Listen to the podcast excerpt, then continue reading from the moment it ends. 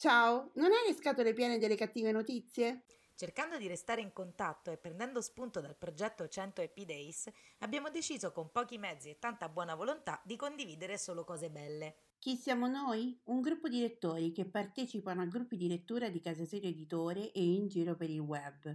Benvenuti!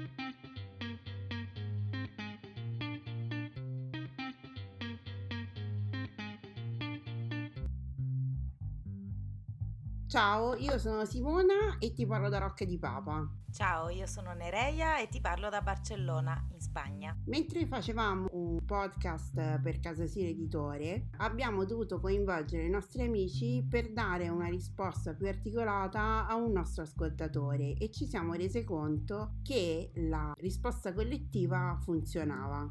E così abbiamo deciso di intraprendere questo percorso per rallegrare la giornata di tutti con un buon pensiero. Sono appunti, pensieri sparsi, sfoghi o ricordi, non necessariamente parlano di libri. Sono un modo per sentirsi e lasciare un messaggio in bottiglia a chiunque avrà voglia di accoglierlo.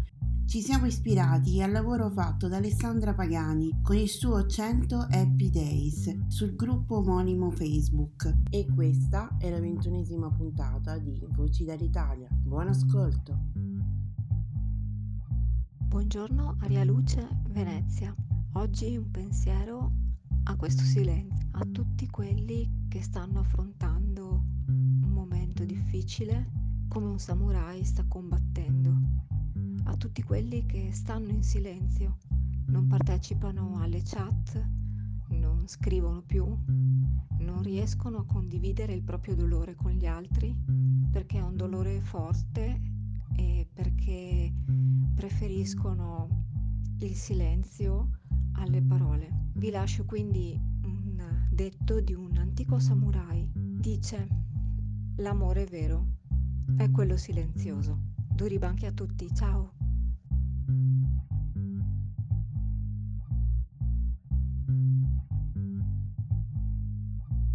Ciao a tutti, sono Alessandra e sono qui per i 100 Happy Days. Ogni giorno per 100 giorni troviamo insieme un motivo per essere grati e felici nel qui e ora. Oggi vi leggerò dall'Arte di essere felici esposta in 50 massime di Arthur Schopenhauer eh, per Adelphi, una massima, la massima numero 15. Colui che mantiene la calma in tutte le avversità della vita mostra semplicemente di sapere quanto immensi e molteplici siano i possibili mali della vita, sicché considera il male presente come una parte minima di ciò che potrebbe capitargli. Viceversa, chi è consapevole di questo fatto e ci riflette non perderà mai la calma. Tutto è bene quel che finisce bene. Vedi la massima numero 19.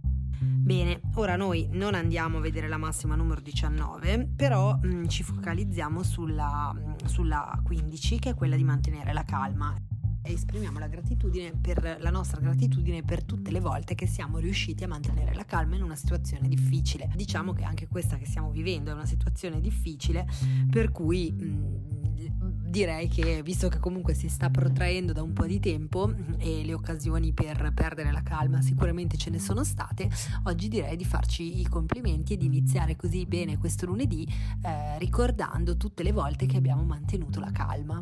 Ciao a tutti e a domani. Ciao!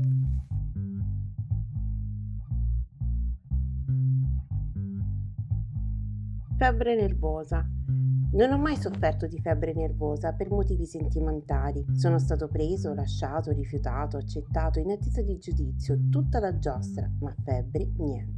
Eppure ogni storia d'amore, secondo Dostoevsky, finisce per causare febbri nervose, talvolta addirittura irreversibili, che portano alla demenza o alla morte. Questa discrepanza tra quello che accade e quello che dovrebbe accadere, a parere di Dostoevsky, mi inquieta. Peraltro, anche un evento che incrini la fede di un'idea astratta, tipo un nichilista che incrocia lo sguardo semplice ma profondo di un contadinello russo, per il grandissimo scrittore è probabile motivo di febbre alto e vaneggiamenti. Ebbene, diverse idee che condividevo e propagandavo a gran voce sono state totalmente smentite non da sguardi, ma da fatti incontrovertibili e acclarati pubblicamente, sputtavandomi. E io niente, 36 e mezzo. E poi una volta che per un banale caso di scarpe bagnate mi è venuta la febbre alta davvero, in delirio deludendo quelle che sarebbero state le aspettative di Dostoevsky, non ho dialogato con il diavolo. Cioè, io non posso ricordare, ma i familiari riportano che chiedevo ossessivamente se avevano rinnovato il bollo dell'auto, mentre al diavolo neppure un accenno. Magari mentono, ma non credo. Ovviamente nessuno può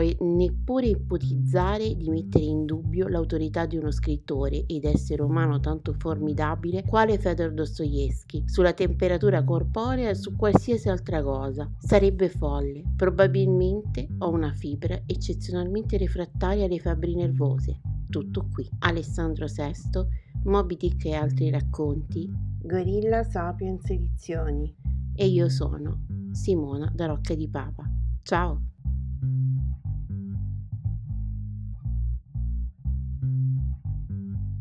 Buongiorno, sono Valeria, parlo da Roma ed oggi voglio leggervi due poesie di Raymond Carver tratte dalla raccolta Il nuovo sentiero per la cascata. Buona giornata ancora e dai orso sempre. Margo. Lui si chiamava Tag, lei Margo, finché la gente, vedendo che lui la rimorchiava, cominciò a chiamarla Cargo. Tag e Cargo. Lui era forte, un trascinatore, dicevano. Un sacco di peli in faccia e sulle braccia. Un omone. Dalla voce imperiosa. Lei una biondina, più timida.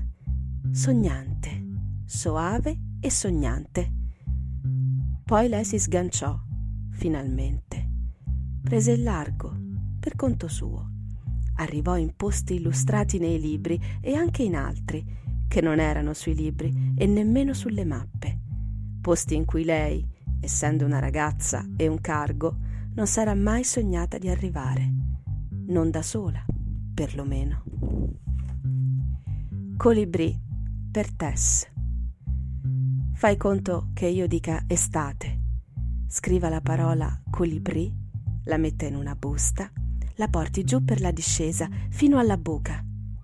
Quando tu aprirai la lettera, ti riverranno in mente quei giorni e quanto, ma proprio tanto, t'amo.